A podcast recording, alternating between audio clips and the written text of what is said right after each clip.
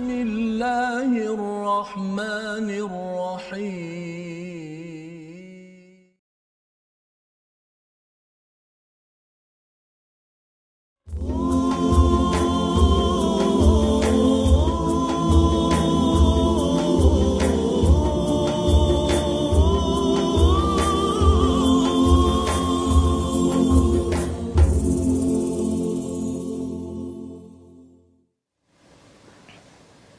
أعوذ بالله من الشيطان الرجيم. بسم الله الرحمن الرحيم. الحمد لله رب العالمين. الرحمن الرحيم. مالك يوم الدين.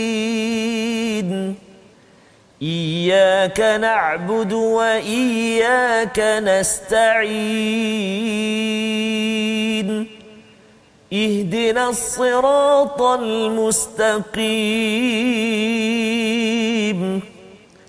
صراط الذين أنعمت عليهم غير المغضوب عليهم ولا الضالين.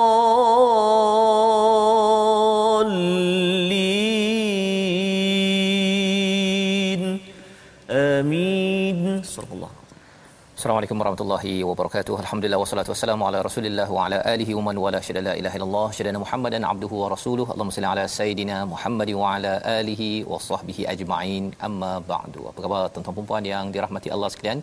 Kita bersyukur pada Allah Subhanahu wa taala kita bertemu pada hari ulang kaji pada hari ini pada halaman 205 hingga 209 untuk kita meneruskan juz yang ke-11. Kita mungkin masih teringat-ingat lagi uh, Ramadan kita, kita teringat ingat dengan ulang kaji 10 juz yang pertama.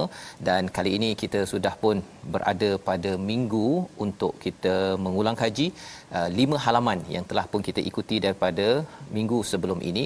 Untuk sama-sama kita mengambil pelajaran dan pastikan ya perkara ini kita ulang berkali-kali. Sudah tentu kerana kita mengambil roh daripada istilah al-Quran itu sesuatu yang dibaca berulang kali sesuatu yang dibaca dikumpulkan beberapa perkara menjadi sesuatu yang bermakna sehingga kan bila kita baca berkali-kali makna itu makin jelas dan menjadi hidayah kepada kita semua pada hari ini kita bersama dengan tetamu undangan kita yang istimewa iaitu al-Fadil Ustaz Dr Arif bersama pada hari ini apa khabar doktor Alhamdulillah sihat. Alhamdulillah. Terima kasih ya, jemput kembali sekali semula lagi. ke teratap Kembali kami. semula. Ya. Ya, Alhamdulillah. Alhamdulillah. Selamat Hari Raya Selamat Hari Raya Selamat Ustaz. InsyaAllah ya. Dan juga bersama dengan Ustaz Tarmizi apa khabar Ustaz? Alhamdulillah Ustaz Ya, Fazrul kuih ada lagi baki kat rumah Ustaz. Masih lagi Ustaz Fazrul jemputlah Jemput lah Boleh ya. rentaskan. Masya-Allah ataupun bawa ke sini Ustaz. Bawa ke sini Bawa lah. Sebaiknya Baik. InsyaAllah Alhamdulillah kita uh, bertemu pada hari ini bersama dengan tuan-tuan dengan ceria gembira kita ingin meneruskan surah At-Taubah ya kita berada pada tiga halaman terakhir ulang kaji kita iaitu halaman 205, 206 dan 207 ini sebagai kesimpulan yang kita ingin belajar bersama dengan Dr. Arif pada hari ini. Jadi apa kata tuan-tuan buka pada halaman 205 dan kita akan memberi perhatian kepada ayat 117 yang hadir uh, selepas Allah memuji kepada orang beriman yang diistilahkan ya pada ayat 112 itu orang yang sentiasa bertaubat yang menghambakan diri beribadah memuji Allah yang berkelana ataupun ada yang kata berpuasa dua-dua perkara itu dan juga rukuk sujud menyeru kepada kebaikan dan mencegah kemungkaran wal hafizuna lihududillah bila dia mendapat suatu kuasa mendapat uh, suatu tampuk pemerintahan dia akan jaga sebenar-benarnya hudud Allah Subhanahu Wa Taala ya. Dia amat special kerana ada wow di situ. Berbanding dengan tempat lain itu terus saja disambung sebagai satu satu perkara yang diberi perhatian. Jadi Allah mengingatkan kepada kita pada halaman 205 ini bahawa nabi ya tidak diizinkan untuk memohon keampunan untuk orang musyrik tapi kita nak beri perhatian kepada ayat 117 yang menarik bila Allah menyatakan sesungguhnya Allah telah menerima taubat nabi. Apa adakah terjemahan itu tepat untuk kita faham? Apa silap nabi? ataupun apa maksud di sebaliknya kita baca dahulu ayat 117 bersama dengan Ustaz Tarmizi silakan Ustaz Baik, terima kasih kepada Ustaz Fazrul, kepada Ustaz Dr. Muhammad Arif, sahabat saya. Seterusnya tuan-tuan dan puan-puan muslimin dan muslimat, sahabat-sahabat Al-Quran yang dikasihi oleh Allah Subhanahu wa taala sekalian. Alhamdulillah uh, dalam barangkali masih lagi suasana Idul Fitri Ustaz ya. Kita tak lupa dan kita tak meninggalkan ulang kaji kita tentunya bersama dengan kalamullah Al-Quran dan hari ini kita berada di juzuk yang ke-11. Uh, kita nak melihat uh, ayat yang ke-117 Ustaz ya uh, iaitulah uh, pada surah Taubah ni uh, juzuk yang ke-11.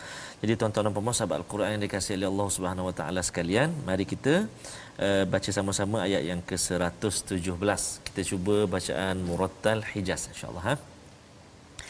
أعوذ بالله من الشيطان الرجيم لقد تاب الله على النبي والمهاجرين والأنصار الذين اتبعوه في ساعة العسرة. والمهاجرين والأنصار الذين اتبعوه في ساعة العسرة من بعد ما كاد يزيغ قلوب فريق منهم. ثم تاب عليهم إنه بهم رؤوف رحيم.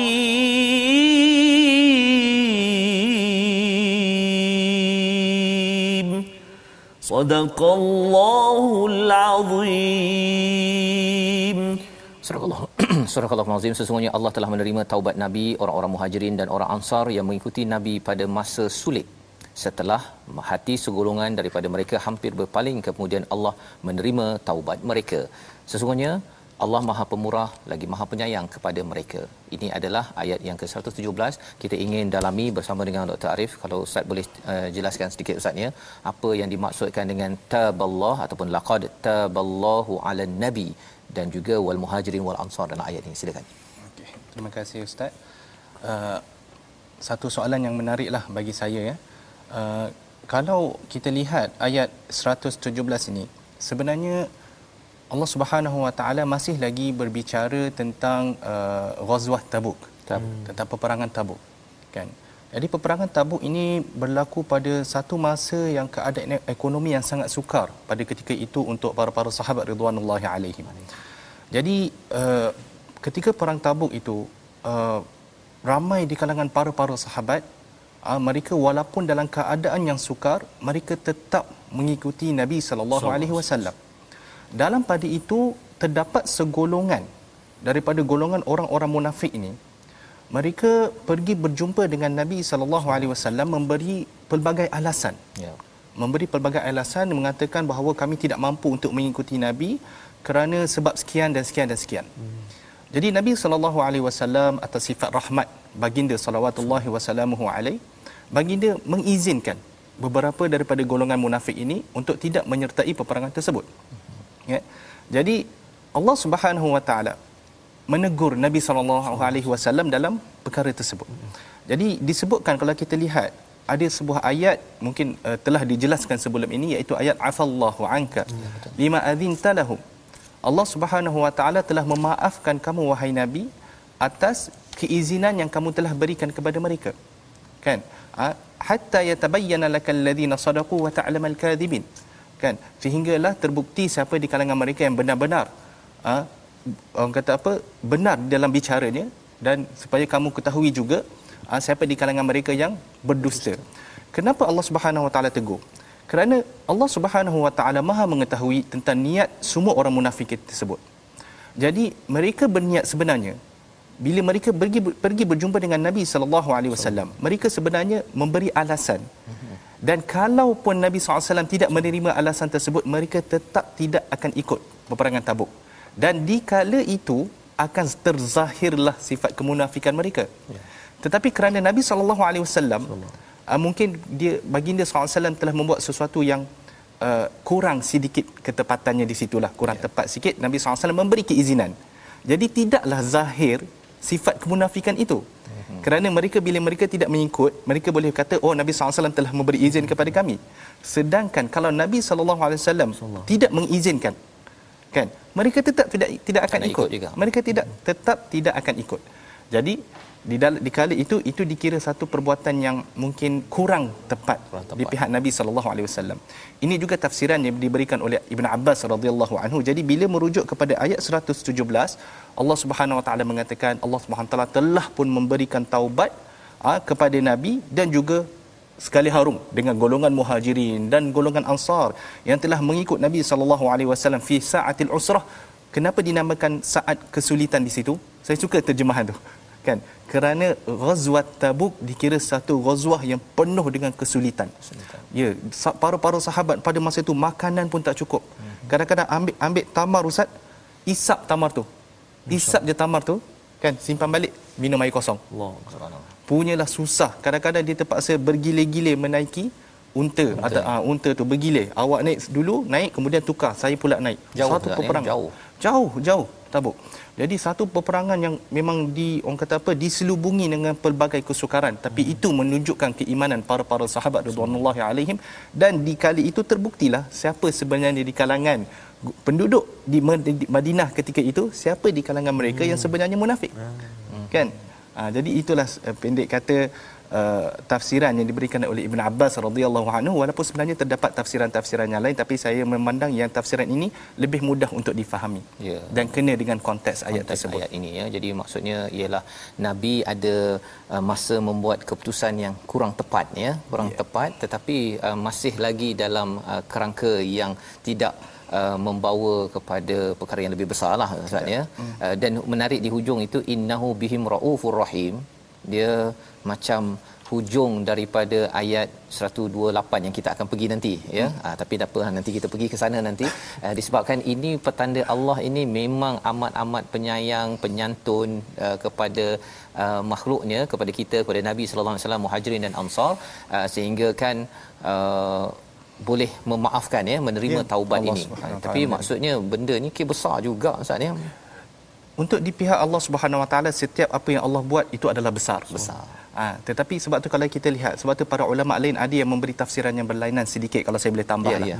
Ayat ini mungkin menunjukkan bahawa Allah Subhanahu Wa Taala sentiasa memberi taubat kepada nabi dan muhajirin dan ansar. Jadi ayat ini seolah-olah memberi satu pengukuhan bahawa apa sahaja yang dibuat oleh Nabi sallallahu alaihi wasallam nescaya Allah Subhanahu taala telah memaafkan dia baginda. Jadi itu bihim raufur rahim. Allah Subhanahu wa taala ya kemaafan dia kasih sayang dia jauh melebihi segala apa yang kita tahu Baik, masya-Allah ya itu adalah pelajaran yang kita belajar daripada halaman 205 dan kita ingin terus ya kepada 206 ayat 118 itu khusus kepada uh, tiga orang Ustaz ya. Hmm. Tiga orang yang uh, tertinggal tetapi mereka itu tidak memberi alasan. Ya mereka mengaku bahawa uh, tersilap kerana tidak mengikuti perang. Maka pada waktu itu berlakulah ya apa yang uh, berlaku dalam sejarah pemulauan kepada kepada mereka bertiga. Ya mereka bertiga ini dan pada waktu itu dirasakan bahawa bumi ini amat sempit ya bumi ini amat sempit tetapi selepas itu Allah menyatakan thumma taba alaihim liyatubu ya iaitu Allah menerima taubat mereka ini dan bila Allah menerima taubat ini sebagai satu kegembiraan di kalangan sahabat kalau ikut sirahnya sampai mereka bersedekah ustaz ya, ya. melambangkan yeah. kegembiraan bahawa sahabat mereka diterima taubat ha pelajaran untuk kita apa maksudnya janganlah orang tu buat silap kita pergi kutuk sampai yeah. dia meninggal kan Betul. ya sebenarnya harapnya Allah terima taubat tapi kerana dah di uh, sampaikan oleh nabi untuk dipulaukan buat dalam kerangka yang dibenarkan. Tetapi bila kawan bertaubat kitalah individu yang paling bergembira. Jangan pula buka cerita lama sebagaimana Allah cakap pada ayat 119 itu wahai orang beriman bertakwalah pada Allah bersamalah dengan orang yang jujur. Ya yang sadiqin. Jadi kali ini ketiga sahabat itu jujur maka mereka tetap bersama ustaz ya sebagai satu penegasan cuma bila kita lihat kepada hujung uh, halaman ini pada ayat 122 ya bila bercakap tentang perjuangan ke medan perang ada dinyatakan tentang apakah disiplin penting ya iaitu ramai pergi berjuang ada yang disampaikan pada ayat 122 mari kita sama-sama baca 122 ayat 122 ini untuk kita memahami maksud taifatal liyatafaqahu fid din dalam ayat ini silakan ustaz Tarmizi Terima kasih uh, Fadil Ustaz Fazrul Ustaz uh, Dr. Muhammad Arif uh, jadi kita nak baca ayat 122 ni ya. uh, panjang juga ayat ni jom sahabat-sahabat Al-Quran dikasih Allah SWT sekalian sambil-sambil makan ketupat tu tengah hari ni makan lemang ke apa kita baca sekejap ayat 122 kita sekarang ni pergi lambat juga ulang kaji ustaz ya kalau kita masih ingat lagi Betul, dulu Ustaz. ulang kaji satu jam 10 muka surat. Betul, Ustaz. Lepas tu bila satu juzuk satu hari tu 20 muka surat Betul, satu jam. Sekarang ni 5 muka surat satu jam. Betul. Ya, jadi dia Tenang sikit lambat, nampak dia. tenang sikit. Tenang sikit Boleh rasanya. tanya banyak sikit pada ustaz doktor kita pada hari ini. Setuju, Silakan. setuju. Baik, uh, jom kita baca ayat 122 kita cuba uh, bacaan sabar insya-Allah ha. A'udzu billahi minasyaitonir rajim. وما كان المؤمنون لينفروا كافة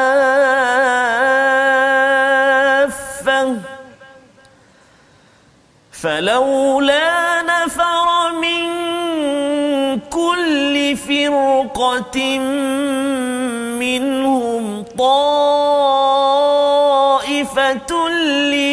ليتفقهوا في الدين.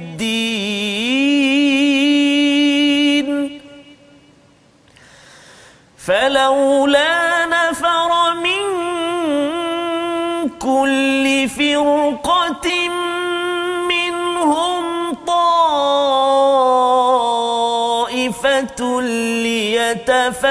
ليتفقهوا في الدين.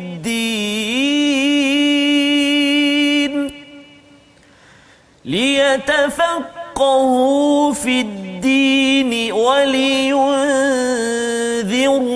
قومهم إذا رجعوا إليهم. ولينذروا إذا رجعوا إليهم لعلهم يحذرون صدق الله العظيم Dan tidak sepatutnya orang-orang mukmin itu semuanya pergi ke medan perang mengapa sebahagian daripada setiap golongan di antara mereka tidak pergi untuk mendalami ilmu pengetahuan agama mereka dan untuk memberi peringatan kepada kaumnya jika mereka telah kembali agar mereka dapat menjaga dirinya. Ini adalah ayat 122 yang ingin kita faham. Selepas Allah memberikan uh, motivasi ya bahawa sebenarnya apa sahaja yang diinfakkan kecil besar ataupun melalui wadi maksudnya bila menggunakan kenderaan melalui pelbagai tempat itu semuanya akan Allah balas. Ahsana ma kanu ya'malun. Dengan yang terbaik malah Allah akan pilih yang terbaik daripada perjuangan itu tetapi ada peringatan pada ayat 122 ada istilah firqatin minhum ta'ifatul liyatafaqahu fid din apakah maksudnya kita bersama dengan ustaz Dr Arif Okey.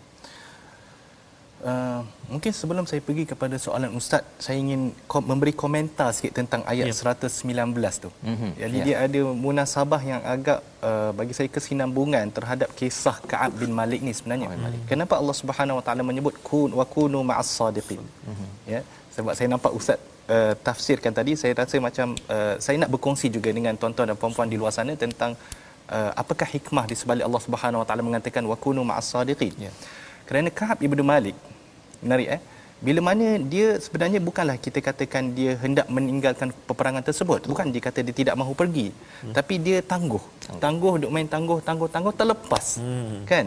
Bila tangguh tangguh tangguh tangguh agak terlepas. Jadi bila mana Nabi sallallahu alaihi wasallam pulang Ka'ab ibnu Malik bila dia pergi dia fikir dia kata apa adakah aku hendak memberikan satu keuzuran pergi pada Nabi sallallahu alaihi wasallam bagi satu sebab kan kenapa kenapa aku tak pergi rekalah sebab apa pun Betul. kan tapi Ka'ab berfikir sekarang aku berada dalam satu dosa kerana tidak mengikuti Nabi. Adakah aku hendak berada dalam dosa yang lagi satu kerana mendusta kepada Nabi SAW?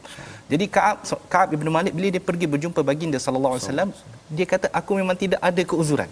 Hmm. Jujur dia. Jujur, memang terus terang. Kata aku memang tak ada apa-apa. Memang aku bersalah. Hmm.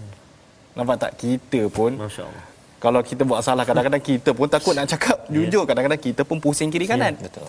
Kaab dia kata memang tidak ada keuzuran, memang aku bersalah. Jadi tu Allah Subhanahu Wa Taala kata ya ayyuhallazina amanu taqullah wa kunu ma'as sadiqin. Kerana kejujuran mereka itu mm-hmm yang mereka berikan keimanan mereka Allah Subhanahu taala memberikan taubat kepada mereka. Dan Allah angkat Allah mereka angkat mereka semua kan? Okey jadi kita pergi pula kepada ayat yang 122 yang ustaz tanyakan tadi. Ayat ini selalu digunakan oleh para asatizah hmm. dan seperti mana yang disebutkan oleh al-Imam al-Qurtubi rahimahullah ayat ini merupakan dalil menunjukkan kewajipan menuntut ilmu syar'i. Hmm. okey apakah konteks ayat ini tuan-tuan? Di dalam kalau kita lihat Allah Subhanahu Wa Taala sepanjang muka surat uh, 206 okey Allah Subhanahu Wa Taala menceritakan bagaimana uh, apa pun mencela golongan munafik yang tidak mengikuti peperangan Tabuk. Jadi para sahabat ridwanullahi alaihim bila mereka mengetahui oh inilah yang berlaku kalau kita tidak mengikuti peperangan jadi setiap kali ada peperangan semua nak pergi. Semua nak pergi. Peperangan ni dia ada dua. Satu peperangan besar. Mhm. Satu peperangan sariyah. Sariyah mana Nabi SAW hantar apa uh, askar-askar kecil-kecilan hmm. uh, dalam bilangan-bilangan yang kecil untuk pergi buat satu-satu misi. Jadi sekarang bila mana berlakunya peperangan Tabuk, para sahabat dia takut. Nanti kalau hmm. apa peperangan kalau dia tidak ikut, hmm. takut nanti dia dicela oleh Nabi SAW. Hmm. Jadi keluar je apa arahan, semua nak keluar. Hmm. Masalahnya bila semua keluar, siapa nak tinggal di Madinah? Yeah. Kan? Ha, jadi Nabi sebab itu para ulama menyebut Sariyah dalam saraya ni bila bila mana para sahabat nak mengikuti peperangan yang kecil-kecil begini mereka perlu mendapat izin daripada Nabi SAW boleh tak saya nak pergi? Ha, dia kena macam tu. Jadi bila mana Nabi SAW benarkan barulah dia pergi. Kalau Nabi SAW tidak mengizinkan maka dia perlu berada di Madinah. Hmm. kan? Jadi itulah. Kerana apa? Kerana kalau semua pergi siapa yang hendak mendengar al-Quran yang diturunkan Allah kepada Nabi SAW siapa yang nak mempelajari daripada Nabi SAW hmm. jadi kumpulan ini bila mana mereka duduk di Madinah mereka mempelajari daripada Nabi SAW bila mana baliknya askar tadi mereka ini akan menyampaikan hmm. ha, apa yang diajarkan oleh Nabi SAW kepada mereka jadi itu yang menarik dia Ustaz. Yeah. Jadi satu pergi berjihad, satu berjihad juga yeah. tapi berjihad dalam menuntut ilmu. Hmm. Betul. Bila pulang yang tu, yang ni akan memberikan yeah. kan uh, apa uh, apa yang disampaikan oleh Allah dan Rasul dia. Menarik itu Ustaz ya. Sebenarnya bila kita dah melewati Ramadan, hmm. bila kita tengok Badar dan juga uh, penurunan al-Quran itu Allah menyatakan tentang Yaumul Furqan kan. Yeah. Yeah. Maksudnya Quran dan uh, peperangan ini adalah satu perkara ya yang perlu diperjuangkan. Jadi kalau orang pergi semua berjihad hmm. sekali eh rupanya Quran dia tak tahu pun apa isinya padahal perjuangan itu adalah untuk memperjuangkan Quran. Ya, Jadi ayat ini sebagai satu peringatan Allah kata la'allahum yahzarun agar berjaga-jaga kita berjuang bukan sembrono tetapi perjuangan perjuangan kita kerana nak memertabatkan Quran. Jadi ada satu pihak yang perlu selalu mengingatkan dalam organisasi, dalam keluarga kita, dalam negeri, dalam negara kita. Kita berehat sebentar, kita kembali semula dalam My Quran Time baca faham amal insya-Allah.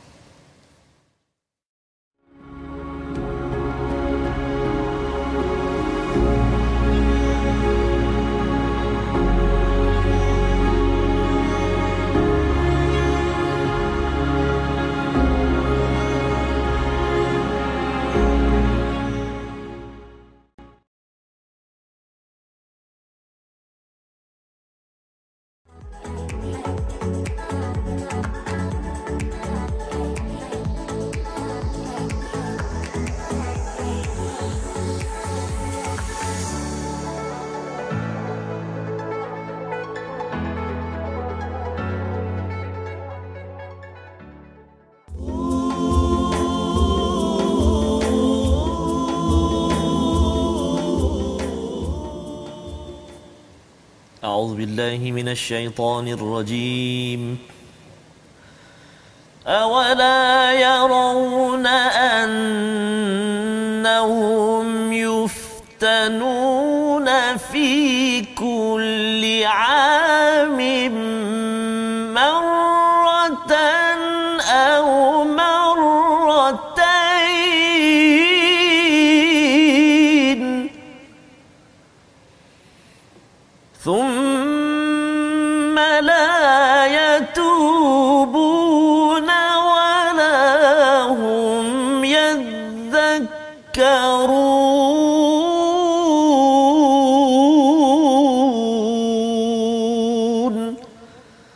صدق الله العظيم Surah Al-Azim. Alhamdulillah kita kembali Ustaz ya dalam My Quran ya. Time baca faham amal pada hari ini ulang kaji ya bersama dengan Al-Fadhil Ustaz Dr. Arif Musa daripada Universiti Sains Islam Malaysia dan kita membaca sebentar tadi yes, ayat 126 daripada halaman akhir daripada surah At-Taubah surah yang ke-9 dan ini adalah surah yang uh, digelar ataupun dikategorikan sebagai madaniyah. Selepas ini kita akan masuk kepada surah makkiyah dan kategori surah makkiyah yang paling panjang dalam Quran Ustaz ya.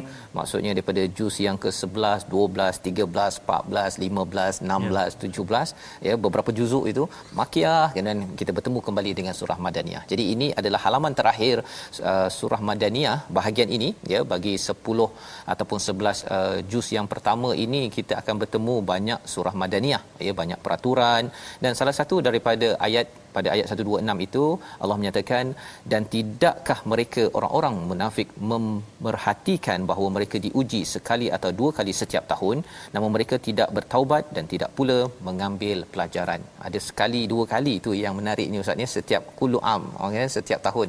Biasanya kulu am ni dikaitkan dengan uh, apa kalau nak raya tu kan uh, diucapkan kan uh, kulu am ya. antum bi khair. Ya. Tapi di sini kulu am anta laisa bi khair kan jadi silakan ustaz. Apa maksud kat situ? Okey, soalan yang menarik Ustaz. Ha, tentang uh, ayat yang berbicara tentang golongan munafikin sebenarnya. Ya.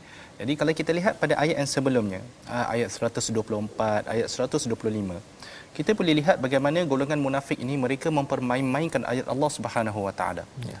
Bukan sekadar mereka mempermain-mainkan secara orang kata apa, secara dalaman, bahkan nampak zahir pada perbuatan mereka itu. Ya dan kata-kata mereka. Kita lihat pada ayat 124 kalau kita dengar ayat kata-kata ni pun kita pun rasa geram Ustaz. saya bila baca tafsiran tentang ayat ni saya segeram bagaimana mereka mereka boleh kata sebegitu. Bila mana turunnya al-Quran kepada Nabi SAW. Nabi SAW bacakan kepada para-para sahabat.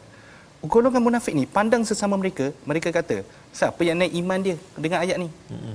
Kan? Ayat apa? Dia tak ada naik iman langsung. Mm-hmm. Ha? Jadi bayangkan dia ya. mempermainkan sampai ke tahap begitu. Maka Allah Subhanahu Wa Taala jawab, orang-orang yang beriman, bila mana mereka mendengar Al-Quran daripada Allah Subhanahu Wa Taala, mereka akan naik keimanan mereka. Ya. Adapun kamu golongan munafik, mm-hmm. ha? adapun kamu golongan munafik, orang yang ada penyakit dalam hati dia, maka akan bertambahlah penyakit. kemunafikan penyakit itu dalam dalam hati mereka. Dan Allah Subhanahu Wa Taala menyambung, tidakkah orang munafik ini sedar ha? ha bahawa mereka sentiasa diuji dari masa ke semasa. Itu yang dimasukkan dengan marra atau marratain. Mm-hmm. ya maksud dekat situ sebab al imam al alusi rahimahullah menyebut marra atau marratain ini bermaksud beberapa kali beberapa. kali. Okey jadi mereka ini diuji dengan pelbagai cubaan dan dan dan ujian tetapi mereka tidak mengambil peringatan. Apakah ujian yang Allah Subhanahu wa taala berikan kepada golongan munafik ini? Antara yang disebutkan oleh para ulama golongan munafik ini adakah mereka tidak sedar bahawa kata-kata mereka semasa mereka sesama mereka mm-hmm. ya maksud dia tidak ada orang lain dizahirkan oleh Allah Subhanahu Wa Taala di dalam Al-Quran. Ada surah ya. Ha ada surah tentang diri mereka. Di dalam di dalam surah Al-Baqarah Allah Subhanahu Wa Taala menceritakan tentang mereka. Kan? Jadi perbuatan mereka kata-kata mereka dizahirkan Allah Subhanahu Wa Taala di dalam Al-Quran. Ini merupakan satu ujian kepada golongan munafik. Sepatutnya pada ketika itu mereka mendengar kata-kata mereka diulang oleh Allah Subhanahu Wa Taala. Tidakkah itu menggurunkan hati mereka? Ya, macam zaman sekarang kalau orang buat silap tu masuk CCTV mana orang viral ustaz ya? Yeah. ini Allah viral satu sepanjang zaman tu. Sepanjang zaman. Tetapi pelik dia ujian. Allah SWT dah berikan ujian sebegitu. Mereka masih lagi berpegang dengan kufur itu. Kan? Ha, selain mana Allah Subhanahu Wa Taala juga memberikan mereka ujian-ujian yang lain dengan setiap kali. Golongan munafik ni dia mereka sentiasa mengharapkan Islam ni lemah dan dan dan gagal. Tetapi setiap kali peperangan, orang munafik ini mereka boleh melihat Islam sentiasa menang. Nabi SAW mendapat berapa banyak kemenangan. Sentiasa menang, sentiasa menang. Jadi ini semua ujian untuk diri mereka. Tidakkah mereka sedar bahawa agama yang Allah Subhanahu Wa Taala hantar ha, kepada Nabi SAW merupakan agama yang benar? Benar. Ha, jadi untuk mereka yang di luar sana juga, yang masih lagi berasa sangsi dengan agama Islam, ha, ingatlah Al-Quran yang diturunkan ini juga adalah ujian untuk kita semua. Ya. Ujian untuk kita semua adakah kita akan beriman dengan al-Quran ini seperti yang sepatutnya ya. ataupun kita akan mempermain-mainkan ayat al-Quran sama seperti yang disebutkan di dalam ha, di dalam surah ini tentang golongan munafik. Ha, Ha, jadi jangan kita baca ayat ni kita ingat ah ini cerita tentang munafik zaman dulu. Jangan. Mm-hmm. Kan? Ayat ni masih lagi relevan dalam konteks kehidupan kita pada masa sekarang. Dan ya. ramai di kalangan kita ramai yang masih bila baca ayat Quran tak rasa apa. Tak rasa apa. Tak rasa apa. Ya. Jadi kan? ini yang kita kena doakan selalu Ustaz ya. Maksudnya dengan ayat Quran ini sepatutnya menambahkan iman Betul. ya bukan uh, tak bertambah iman satu tapi kalau yang munafik ini siap lagi. Ha siapa-siapa bertambah iman kan ha, ya. Main-main apa, apa main ini adalah satu uh, apa satu kesimpulan di akhir-akhir ini uh, surah Al-Fadhihah nama lain bagi surah Taubah ni Ustaz ya hmm. yang digelarkan kerana dia membongkar kepada ciri-ciri orang munafik dan satu apa yang berlaku pada zaman sahabat tetapi ia juga untuk diri kita lah Ustaz ya. ya, ya bila kita dah uh, bersama bulan Ramadan yang lepas kita harapnya terubat ataupun hati kita ini dibersihkan dan inilah surah at-taubah.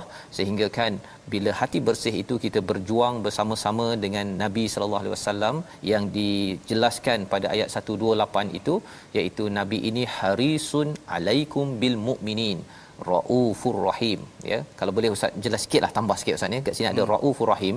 Tadi pun ada raufur rahim pada ayat 117 ya. Jadi uh, antara nama Allah yang dipinjamkan kepada nabi dalam ayat ini ini kalau boleh cerita sikit macam mana ataupun apa kaitanlah dengan kita yang uh, sayang pada nabi uh, dan kita nak ada kaitan dengan surah sebelah nanti bila kita cakap tentang syafaat. Tapi boleh ulas sikit ustaz ayat 128 ayat 128 menarik eh. Ini orang kata ayat yang menggambarkan ha, uh, Nabi sallallahu alaihi wasallam uh, diri baginda peribadi baginda dan sebenarnya apa yang baginda rasa kepada diri kita ni. Betul. kita sebagai sebagai sebagai uh, umat Islam pada zaman sekarang.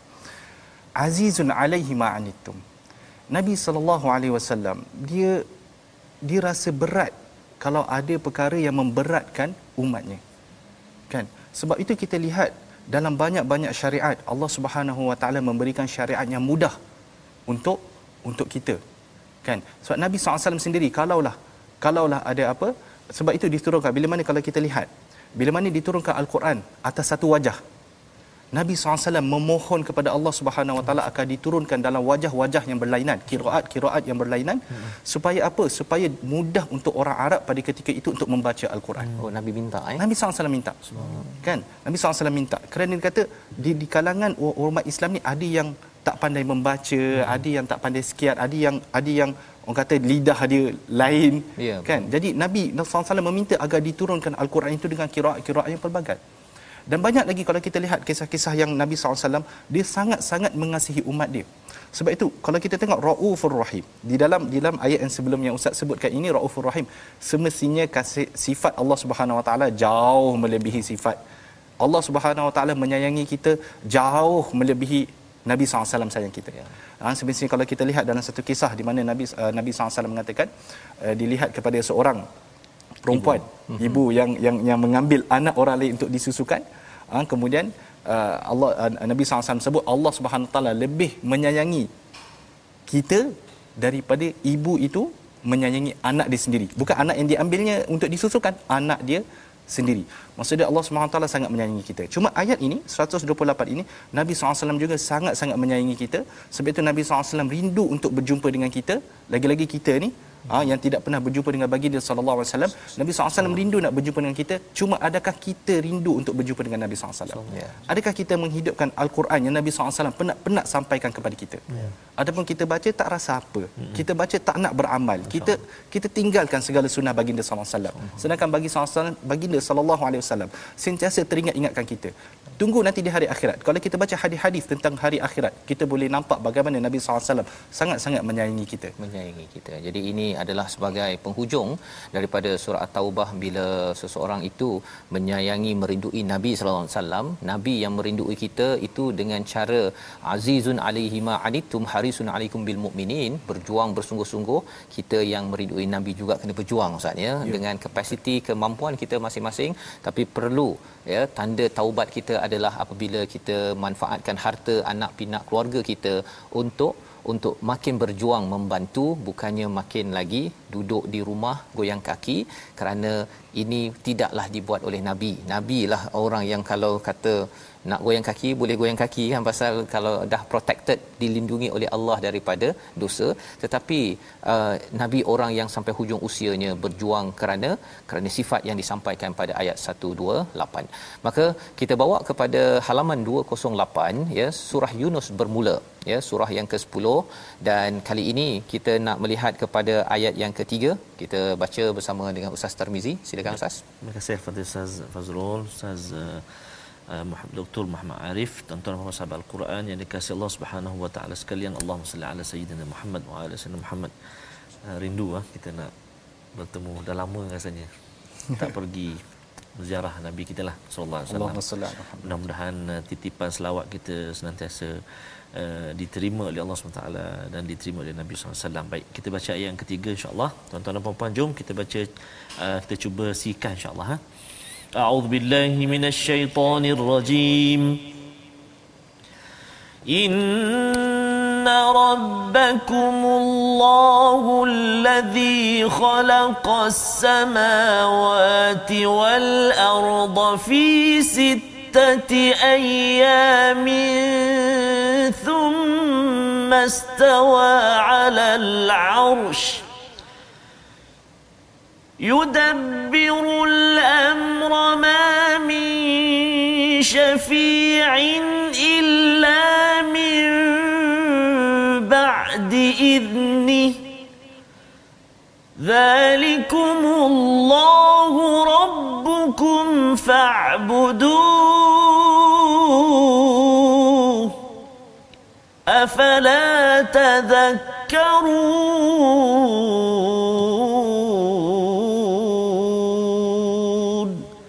صدق الله العظيم Sesungguhnya Tuhan kamu dialah Allah yang menciptakan langit dan bumi dalam enam masa lalu dia bersemayam di atas arash untuk menguruskan segala urusan. Tiada siapa, tiada yang dapat memberi syafaat kecuali dengan izinnya. Itulah Allah Tuhanmu, maka sembahlah dia. Adakah kamu tidak mengambil pelajaran? Ini adalah perkara yang kita uh, ingin ambil pelajaran. Kalau halaman sebelum ini bila di hujung ayat 126 itu ada yadhakkarun, orang munafik tak ambil pelajaran ustaz ya. ya. Tetapi orang beriman akan mengambil pelajaran. Afala tazakkarun? Ya, saya nak ambil pelajaran. Salah satu pelajaran yang kita nak cuba faham ialah bila Allah nyatakan ma min syafi'in illa min ba'di idnih ya tidak ada syafaat kecuali dengan izinnya dalam masa yang sama ustaz bercerita tadi kita rindu pada Nabi sallallahu alaihi wasallam ada cerita tentang Nabi memberi syafaat ya ada pula di kalangan uh, masyarakat dia kata pasal nak dapat syafaat sangat dia sampai uh, dia apa pakai pakaian yang mengikut nabi ya dan ada juga yang buat logo tertentu kan kerana nak syafaat dan barakah dan macam-macam. Jadi kat mana dia punya uh, kayu ukur ataupun garisnya ustaz ya? Syafaat yang betul ya kalau kat sini syafaat dengan izin Allah tapi syafaat nabi ada ke tidak ada dan syafaat itu kalau logo capal ke ataupun uh, apa uh, kayu sugi ataupun kayu terompah ke tak tahulah ya ada syafaat ke macam mana silakan ustaz Okay. Terima kasih Ustaz. Uh, pertama sekali sebelum kita pergi kepada uh, syafaat Nabi sallallahu alaihi wasallam perlu saya jelaskan dahulu tentang bahawa ayat ini kalau Ustaz sebutkan tadi dalam konteks makiyah. Makiyah. Ya. Jadi ke- uh, sebelum kita pergi kepada situ adalah penting untuk kita sedar bahawa golongan orang musyrikin pada ketika itu bila mereka, bila mereka menyembah tuhan-tuhan mereka mereka sedar bahawa tuhan-tuhan mereka ini tidak mempunyai kuasa. Tetapi mereka mengharapkan daripada tuhan-tuhan mereka untuk memberi syafaat kepada mereka di depan Allah Subhanahu Wa Taala. Kan? Jadi mereka yang banyak-banyak tuhan ni kan dia tahu sebenarnya ada tuhan bos bagi dia lah. Itu tuhan yang paling besar. Mengharapkan tuhan-tuhan lain untuk memberi syafaat. Dan Allah Subhanahu Wa Taala sebutkan di dalam ayat ini ma min syafi'an illa min ba'di idzni maka tidak ada yang mampu memberi syafaat kecuali dengan izin Allah Subhanahu Wa Taala. Dan antara syafaat yang diizinkan oleh Allah Subhanahu Wa Taala pada hari akhirat adalah syafaat Nabi sallallahu alaihi wasallam. Dan syafaat Nabi sallallahu alaihi wasallam dia ada banyak banyak Ustaz. Kalau kita lihat baca di dalam hadis-hadis Nabi sallallahu alaihi wasallam ada syafaatil uzma. Syafaat di mana uh, untuk dimulakan yaumul fasli itu, untuk dimulakan hari perbicaraan itu adalah dengan syafaat Nabi sallallahu alaihi wasallam. Bagaimana orang-orang yang beriman boleh masuk ke dalam syurga tanpa hisap juga dengan syafaat Nabi sallallahu alaihi wasallam. Bagaimana Nabi sallallahu alaihi wasallam menyelamatkan uh, apa golongan-golongan uh, al-usat minal muwahhidin iaitu orang-orang ahli maksiat di kalangan ahli tauhid. Hmm. Nabi SAW dengan syafaat Nabi SAW diselamatkan juga. Jadi syafaat Nabi SAW ni banyak kalau kita nak ceritakan. Hmm. Cuma menarik ustaz soalan yang ustaz beri tadi. Bagaimana caranya sebenar yang kita untuk mendapatkan syafaat, syafaat Nabi SAW adalah tidak lain tidak bukan dengan menghidupkan sunnah baginda sallallahu alaihi wasallam. Itu yang paling penting sebenarnya. Kita menghidupkan sunnah baginda di dalam segala aspek kehidupan harian kita. Kan? Apa yang Nabi SAW buat daripada beribadat, hmm. kita buat. Nabi SAW berpuasa pada Isnin Khamis. Kita ikut sunnah Nabi SAW. Nabi SAW sentiasa membaca Al-Quran. Nabi SAW membuat baik. Nabi SAW maksud di dalam setiap perbuatan yang kita buat, niat kita adalah untuk kita mengikut Rasulullah sebagai uswah, sebagai satu ikutan. Ya. Kan? Tetapi kita perlu ingat, kita dalam mengikuti Nabi SAW, kita dalam apa jua dalam ibadah kita. Ingat, agama adalah agama Islam adalah satu agama wasata. Yang mana kita tidak akan la ifrat wala tafrid dan kita tidak akan kurang dan kita tidak akan lebih. Kan? Kalau kita ambil, saya minta maaf Ustaz, tapi saya kurang bersetuju hmm. dengan dengan kalau diagungkan logo-logo hmm. logo-logo tertentu. Hmm. Ha? Logo-logo tertentu di, diagungkan uh, uh, melebihi daripada yang sepatutnya. Hmm. Ha, saya minta maaf tapi saya kurang bersetuju.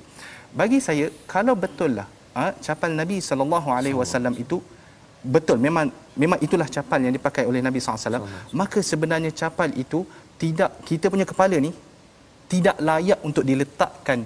Maksud dia kepala kita tidak cukup layak untuk diletakkan capal itu ya, di atas kepala kita kerana capal itu jauh lebih mulia.